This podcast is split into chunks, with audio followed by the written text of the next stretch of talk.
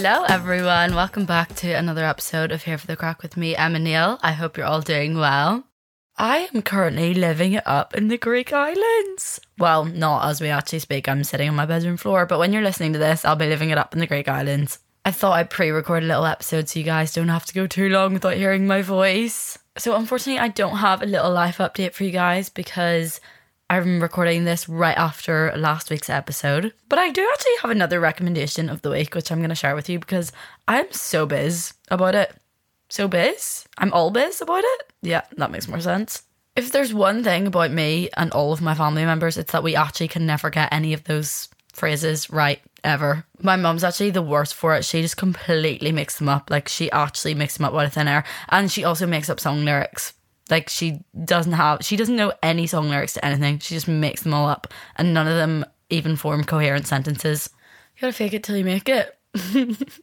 uh, okay, so my recommendation for this week, I went to Currys the other day. I was actually planning on going. I needed to get a new tripod because mine broke, and I also wanted to get one of those, you know, those little mini travel speakers, like literally just the wee pocket-sized cubed ones, because I used to have one, and it actually lasted me so long. I think it lasted me a solid four or five years, and that included traveling with it and like going to Australia with it and everything. And I'd bring it to the beach all the time. Like that speaker it's been through a lot with me and then it caved in last year. So this whole last year I've literally just been playing music off and podcasts and stuff off of my phone or my laptop, which is fine. And we have a good speaker downstairs in our kitchen, so you know I could connect to that if I was cooking and all that jazz. But I never had anything in my bedroom or for my bathroom or anything. And I was going to get one when I was in Leeds, but then I was like, oh, I don't know if that's a particularly good idea now that I'm in a flat. Like, maybe it is better that I just play out of my phone and laptop instead of annoying people with a loudspeaker. So I never ended up getting one.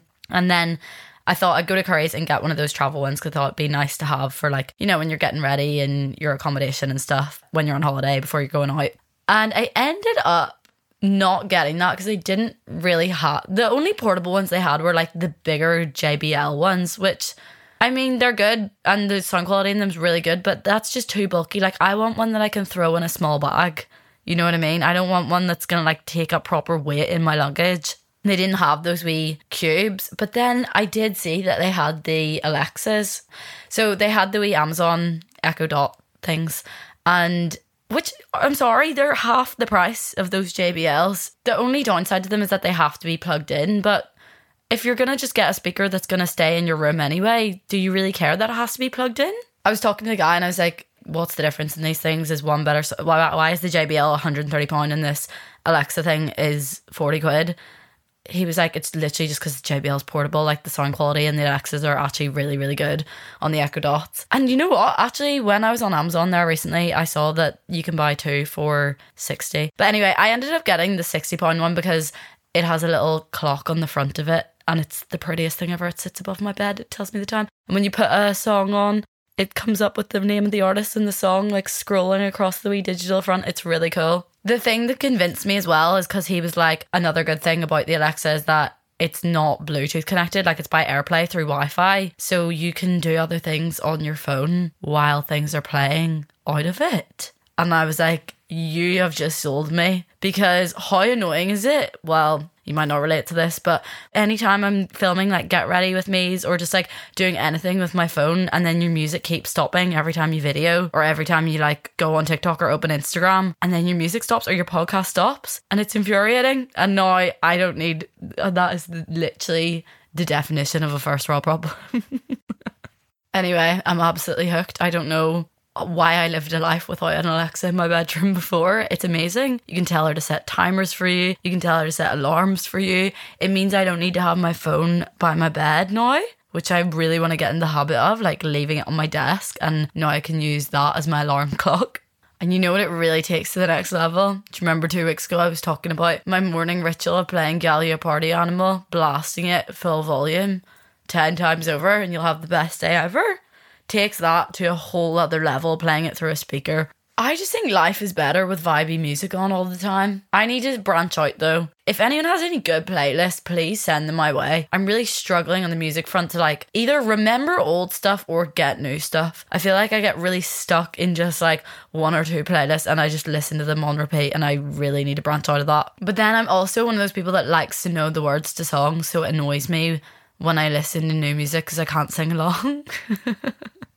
And I can't even sing. I'm not a good singer. I just love singing along to everything. Oh, like there is no better feeling than driving with the volume full blast, like actually belting out. That is probably one of my highest rated experiences in life. anyway, you should all get yourselves a little Echo Dot. As I said, don't know what I was doing in my life without it before. It's really nice having, I don't know about anyone else, I haven't had a clock in my room in a long time. It's really nice to have a clock in your room and not have to pick up your phone every time you want to see the time. You know, when you're like rushing around your room trying to get ready in time for something and your phone's maybe sitting somewhere else, it's nice to always just be able to turn your head and see what time it is on the clock. But yeah, that's again, first world problem. The Echo Dot's here to save it. Why does it sound like I'm literally sponsored by them? This is an advertisement from BetterHelp Therapy Online. Guys, I'm not gonna lie to you. I feel like recently my emotions have just been all over the place, like completely haywire. And I know in myself it's because I'm bottling things up, I'm letting things stress me out, and I'm spiraling about them. I'm not talking about it, I'm just sitting there overthinking them, letting them stress me out even more. And as a result, I'm irritable, I'm getting angry at things I shouldn't really be getting angry at. I'm not able to be present and be in the moment because all I'm thinking is how stressed out I am about certain things. I know I'm not alone in this. I know this is something that so many of us face. We feel like we don't want to talk to our friends and family members about things that are stressing us out because they might seem small or insignificant in comparison to other things. Or we might just not even know how to go about initiating that conversation or opening up in that way to certain people and just getting the words out. And that's why therapy can be such an amazing safe space to get things off of your chest and to figure out how to work through whatever is weighing you down and causing you to feel like this. I have benefited from therapy so much in the past. And one of the main things I think therapy brought to my life was just an immediate safe space where I knew it was time for me to talk. It was time for me to open up and talk about my stressors. I didn't have to have this like awkward kind of chat where I was like, Hey, I want to talk about this or like not really knowing how to go about that with a friend or a family member. It just is that safe space for you to open up about these things straight away. And there's no faffing around. And I think dedicating that time each week and allowing that space for you to open up in that way is literally the most beneficial thing for your mental health because just getting it out there takes away half of the stress straight away. And then not only that, but you talk it through, you rationalize it, you learn, you know, different better ways you can cope with these stressors. Also how to develop healthy boundaries and healthy routines and things that are going to be preventative for these stressors in the first place. Therapy honestly just empowers you to be the best version of yourself. And I mean, who doesn't want that? If you're thinking of starting therapy, give BetterHelp a try. It's entirely online, designed to be convenient, flexible, and completely suited to your schedule. All you have to do is fill out a brief questionnaire to get matched with a registered therapist, and you can switch therapists at any time for no additional charge. With over 1,000 therapists in the UK already, BetterHelp can provide access to mental health professionals with a wide variety of expertise in mental health. My listeners get 10% off their first month at betterhelp.com slash craic. That's betterhelp, H-E-L-P dot com slash craic, C-R-A-I-C. And thank you so much to BetterHelp for sponsoring this podcast. Hey, it's Kaley Cuoco for Priceline. Ready to go to your happy place for a happy price? Well, why didn't you say so? Just download the Priceline app right now and save up to 60% on hotels. So, whether it's Cousin Kevin's Kazoo concert in Kansas City, go Kevin, or Becky's Bachelorette Bash in Bermuda, you never have to miss a trip ever again. So, download the Priceline app today. Your savings are waiting. Go to your happy place for a happy price. Go to your happy price, Priceline. Okay, for this week's podcast topic, I wanted to talk a little bit about how to better your relationship with food and develop like a healthy relationship with food. Now, I am absolutely by no means qualified to talk about this. I am not a professional. I have no experience in dealing with anyone that has eating disorders. So, if you are really struggling with an eating disorder, please get professional help for it. If you're too scared to go straight to like a professional or a doctor or a psychiatrist or whoever, if you're too worried about going straight to them, maybe reach out to a friend, a family member, someone that you trust, and confide in them, and hopefully they'll be able to get you the help that you need. Eating disorders are extremely serious. I feel like they're often not taken as serious as they should be. They are, like, in terms of mental health disorders, it's the highest killer of all of them. Anorexia, to be specific. I'm not going to be speaking too much more about eating disorders. Everything I'm going to talk about from now on is going to be focused on developing healthy habits and a healthy relationship with food. So you don't need to worry about, you know, me diving too deep into talking about eating disorders and anything being triggering like that. Hopefully, everything I will say from now on will be helpful to some capacity. But yeah, if you're really struggling with an eating disorder right now, please don't suffer in silence. Reach out to someone and you'll be able to get some help. I just thought this is maybe an important podcast to do because the, I don't know the exact statistic. Actually, maybe I should have looked this up. But like the percentage of females that experience some type of disordered eating at some stage in their life is ridiculously high. I think I remember seeing like 80% or something like that. And now that's not to say that 80% of women, you know, experience really extreme eating disorders to the point of, you know, having to spend years in hospitals or anything like that. But it does mean that Unfortunately, the majority of women do experience a unhealthy relationship with food at some point in their lives. And there's so many factors that contribute to this. And, you know, the messages that we're fed from the media, from parents, from celebrities in school, diet culture, like there are so many things that influence this. And I also like I know eating disorder rates are increasing amongst men, but I think they're particularly high amongst women because diet culture is so predominant within female spaces. And society as a whole basically teaches you as a woman that there is a lot of value in being slim. And as a result of that, we're basically very vulnerable to diet culture. I've definitely had my fair share of experiencing a weird slash unhealthy extremely unhealthy relationship with food in my life. I'm not going to get into that, but I literally could not have a healthier relationship with food now. And it's something I'm actually very proud of. I think because I didn't before, it's something that like really means a lot to me, I guess. Yeah, I'm very proud of it. And I'm very, what's the word?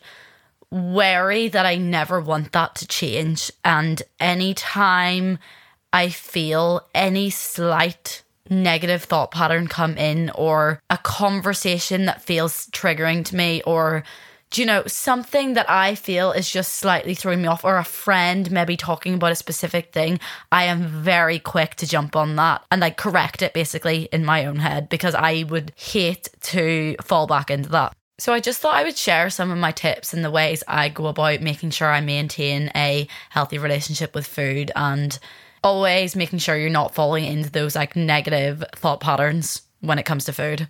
Because I know it sounds weird, but it's actually something that people do compliment me on. And that's, that sounds like something that's very strange to compliment someone on, like their relationship with food. But I have actually really noticed that, even on like social media and things. I think from sharing my recipes and my what I eat in a days, and just the way I guess I talk about it maybe on my podcast and stuff as well. I remember my sister actually speaking on her podcast all about how she is so inspired by my relationship with food. I remember I was listening to it literally crying. but yeah, I just kind of figured seeing as it is something that people do recognize in me, maybe it's time I share my tips. Okay, so tip number one. Now, I know you've probably heard this a million times. This is no big revelation, but you need to forget about calories. I get that there are times in your life where maybe it is good to be able to track your calories to some degree, or you know, when sometimes you think a meal is really healthy, but there's actually a lot of hidden calories in it. So maybe there's times like that where it is beneficial to know because otherwise, how would you be able to change that. However, this whole obsessive calorie counting, like tracking exactly what's going in and exactly how much you're burning, and knowing when you pick up an apple or anything how many calories is in it, it's insane. It's so all consuming. There is so much more to food than calories. Yes, food gives you calories because it needs to give you energy, but what about all the nutrition that's in it? Do you know what I mean? Like, calories is the last of your worries. Think about getting your meals in, think about getting your snacks in. Don't worry about cutting calories and constantly opting for lower calorie options and freaking out when something is above a certain amount of calories. Like, who gives a fuck? There was a time in my life where I had the fucking, what do you call it? The, I don't know, whatever the name of that app was. Literally used to track absolutely everything that went into my mouth. How boring of life is that to live? If you're wanting to like be conscious about the foods you're putting into your body, just make healthier choices. You don't need to run around adding up the calories of absolutely everything you consume. Tip number two leads on from this. It's kind of the same thing, but it's forgetting about calories on, you know, like when you're on gym machines uh, cross trainers, treadmills, the rower, and it comes up with calories. Forget about them on that. Forget about them. If you have an Apple Watch or a Fitbit, I couldn't do that to myself, but that's something I would find triggering, to be honest, is to know calories you're burning and stuff. Don't get me wrong, there's the odd time maybe it's nice to know how many calories you burned in a Pilates class or something. You're like, oh, damn, I worked hard. But on a day to day basis, I do not need to see that when you see that number as well and you are very conscious of like burning off a certain amount that you have eaten you're just stuck in this trap like this constant cycle of as if you're like in the system that you're giving and taking from constantly but you actually need to remember for a second your body needs calories to actually just function on a basic level like without the exercise even being a thing. So stop punishing yourself for eating when you actually need to eat like food is fuel. You need to eat just to be able to breathe and to be able like you need calories to be able to sleep once you can completely let go of calories and let go of this idea of like eating this amount and burning this amount off and punishing yourself for eating a chocolate bar that was this many calories by burning that exact amount of calories on the treadmill, when you get out of that cycle, it will literally be the most liberating feeling in the entire world because that is a very all consuming cycle to be in. It takes over your whole brain and it takes up so much energy in your brain. And the only way you can break free from that is honestly by not seeing that those numbers anywhere. So get rid of the watch. Maybe, I don't know, if you're using it for tracking your running, you can do that, but like stop wearing it every day. Stop tracking your calories on an app. Stop looking at the calories in the back of foods. Make healthier choices if you need to, but stop basing it on the number of calories. Okay, tip number three is to stop perceiving foods as bad and good. Like, stop placing them in these bad and good brackets. Yes, obviously, there are some foods that are more healthy than others. That's just a fact. Like, that's completely undeniable. But when we label things as bad, that's when we then have guilt around eating these so called bad foods. And when we feel guilt or shame around eating particular foods, is when you then punish yourself for that. That's when you then act on it. And yes, I understand it wouldn't be great to live a life where you're eat, always just eating the so called bad foods or the unhealthy foods. But I just think it's all about balance. And as long as you are getting the healthy foods in, there's no reason why you should have any guilt or shame towards the more unhealthy foods. Like, I cook a lot of healthy meals. I am really into my cooking. I'm obviously vegan, so I cook a lot of whole foods dishes. But does that mean I don't eat a Chinese on a Sunday or get a Boojum midweek?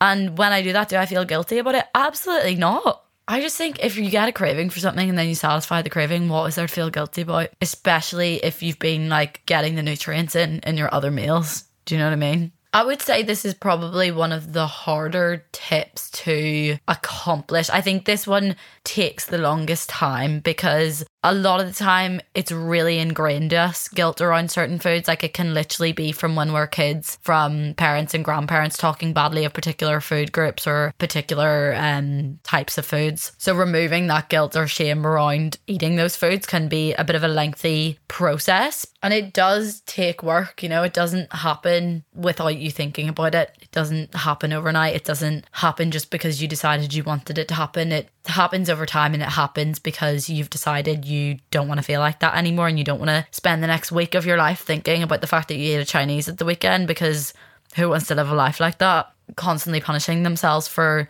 something that is so normal.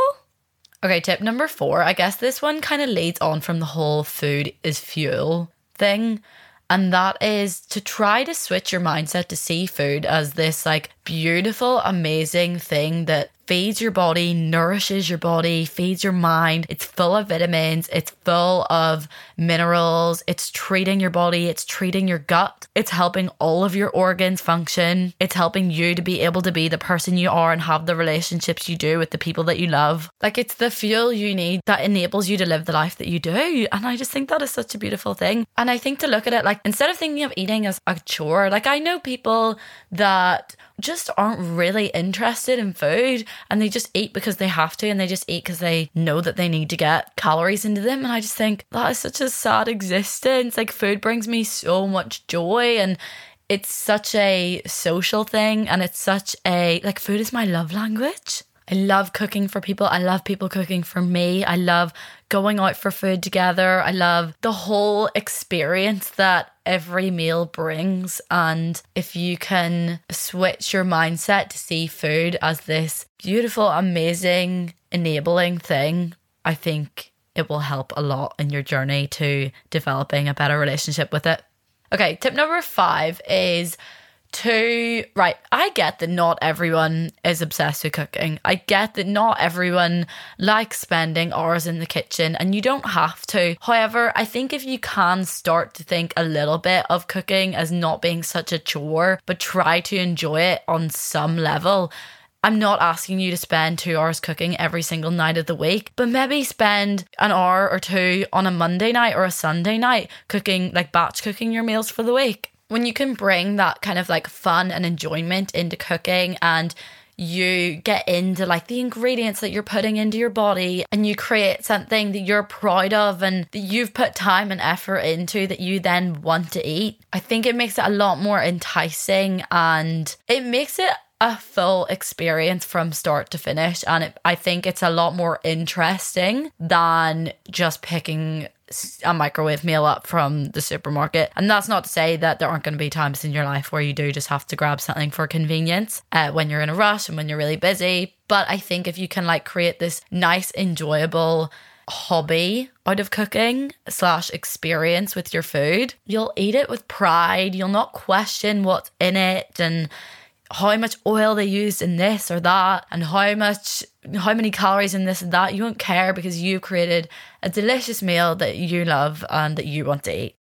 Tip number six is if you find that you think too much about the food when you're eating it, you could put on a mukbang. Like if you're someone who would often eat on your own and you find you just are pushing it around the plate too much and thinking too much about what's in it and just really deeping it, kind of, put on a mukbang. It's like you're sitting there eating with someone. Or it doesn't even have to be a mukbang actually. Just like put on anything on YouTube or on TV. I know they say you shouldn't really do that because you should be like mindfully eating, but if you are someone that finds you do just like deep things too much when you're eating it, I think that's a good way of like distracting your brain and just zoning out in a way to something else while you're eating. But then there's like the opposite side of that and I I have a habit of eating really really quickly like I literally inhale my food. Sometimes I catch myself doing it. I'm like, oh my God, slow down. So if you're like that and you want to be more mindful, you literally need to do the opposite of what I just suggested. You need to take away distraction. You need to be more mindful about how fast you're eating. Set down your fork. This is what they always tell you set down your fork, finish what you have in your mouth, take a sip of water, and then go in for another spoonful. My brain does not know how to do that. I'm already thinking about the third bite before I've even finished the first one. I think I'm just so obsessed with food. Like, I'm just, I'm such a foodie. I can't help myself. See those people, right? I, it baffles me that there's people in this world that don't. So I am very much one of those people, right? That literally the second I finish one meal, I'm thinking about what the next meal is. The second I put my plate in the dishwasher for breakfast, I'm thinking, hmm, what am I having for lunch today? And I'm starting to get excited about my lunch, even though I'm literally not hungry whatsoever. I'm still processing it in my brain. And it baffles me that there's people that actually do not think like that at all. all right, my next tip is to take the word diet out of your vocabulary. What I mean by that, because obviously you can use diet in a not unhealthy way, like technically everyone has a diet. You know, your diet is just what you eat on a day to day basis. I eat a vegan diet. But what I mean by take the word diet out of your vocabulary is shut the fuck up about I'm going on a diet. Stop doing it to yourself. Stop bringing that word into your brain. The second you bring the word diet into your brain, guess what? Food is all you will think about. I swear to God, when I was in school, every girl, every single week, including myself, would be like, I'm going on a diet this week. Like it was non stop. It's ridiculous. And it's just constant yo yo dieting that involves like restricting to the point that then you just end up binging and it never works. It's never sustainable. It's never good for you as well. Like it's always just like fast tracking things that literally deplete your body of what it needs and then cause you to have so many cravings because you're not getting anything. Like obviously you're going to binge after that. So take the word diet out of your repertoire. If you want to start making healthier choices, start making healthier choices, but you don't need to label it as a diet and you don't need to copy some Victoria's Secret angels what I eat in a day to be able to be healthy and feel good. In fact, it would probably make you feel the complete opposite of good. I just think restricting on any level, whether it's a specific diet or you're restricting a certain food group, like no carbs, like you're just demonizing food groups and foods. And we're going back to the whole like labeling foods as good and bad and then feeling guilt for eating certain things. And I just think when you focus too much about what you're restricting, it's all your brain thinks about. Like you decide you're not eating carbs, you will probably be having dreams about pasta. That's how bad it is. And like, surprise, surprise, your body actually needs all the different food groups. Cutting out carbs, it doesn't do anything for you. Your body needs carbs. Your body runs off carbs. Obviously, that's going to make you feel shit when you don't have the, the energy to run your body if you're not feeding it the carbs that it needs. And then obviously, all your body will crave is carbs. So feed your body what it needs and you won't get mad cravings. Like, it just all comes back to everything being about balance. I'm really conscious of anything that I'm saying not coming across as like me promoting weight loss in any way. I just think there's ways to go about things. And for me, I really try and focus on how I feel as opposed to anything else. So throw your scales away. You don't need to constantly see that number. You don't need to have to constantly compare that number to like your 16 year old self and getting back down to that. It's the most ridiculous idea. Like, you're not a child, you're not going to have the body of a child. You wouldn't see a child on the street or on social media and think, oh, I wish I had their body because they're a fucking child. like, obviously, that's unrealistic. So, why would you compare yourself to what you were when you were a child? Do you know what I mean? But yeah, I just think it's so important to listen to your body and go off of how you feel and how food makes you feel and how different exercises make you feel. And when you focus and like hone in on that and forget about calories and forget about numbers on scales, you'll be so in tune with your body and so in tune with what makes you feel good and what makes you feel bad and what makes you bloated and what makes you feel like you've got brain fog because you're not so focused on, you're just very solely focused on how you feel. Okay, my final piece of advice is to watch realistic what I eat in a days and not just almond mum ones. And as I said before, like Victoria's Secret angels, what I eat in a days. Or Jesus, even worse, the almond mum of almond mums, Gwyneth Paltrow. Do not watch her eating a days. Actually, watch it if you want for a bit of entertainment, but like just know that that is not realistic. But also remember that half the shit you see on the internet isn't even real half the time. Like, yeah, maybe that was what someone ate in one day, but maybe that was the, their best day of eating and they wouldn't have dared to show you the rest of their week, you know? Or maybe they lied about it in it. Who knows? You actually shouldn't believe everything you see on the internet. But anyway, you should watch more realistic what I eat in days. Watch realistic cooking videos, like not just low calorie everything and low fat this and low sugar that. Like watch legit chefs and how they make food and see how much oil they put in it because that's what you should do and that's how you get food flavor. Oh my god, do you know whose recipes I absolutely love watching? Michael Finch. Do you guys remember Michael Finch back in the YouTube days when it was like him, Shani Grimmond, and Lily Brown? I was obsessed with him then and I'm still as obsessed with him now, but he's so different now. He does like all cooking content and it's wholesome as fuck. And he grow he, he grows he grows all of his own like herbs and vegetables and he's just so cute. I love him. All right, that's all the tips I have for you today. You know what? I feel like if I sat down and really thought about this, I could probably think of some more. So maybe I could do a part two of this episode. Let me know if you do want to hear a part two. But I hope you guys enjoyed this episode. I hope it helped maybe a few people to some capacity. I don't know. um, if you did enjoy this week's episode, don't forget to give me a little five star review on Spotify or Apple Podcasts or wherever you listen to your podcast. Share it with your friends, share it with your family, share it on your Instagram stories. Spread the Here for the Craic word. As always, thank you all so much for your continued love and support and your kind messages. They mean the absolute world to me. I love you guys so much, and I will speak to you on next week's episode. Bye.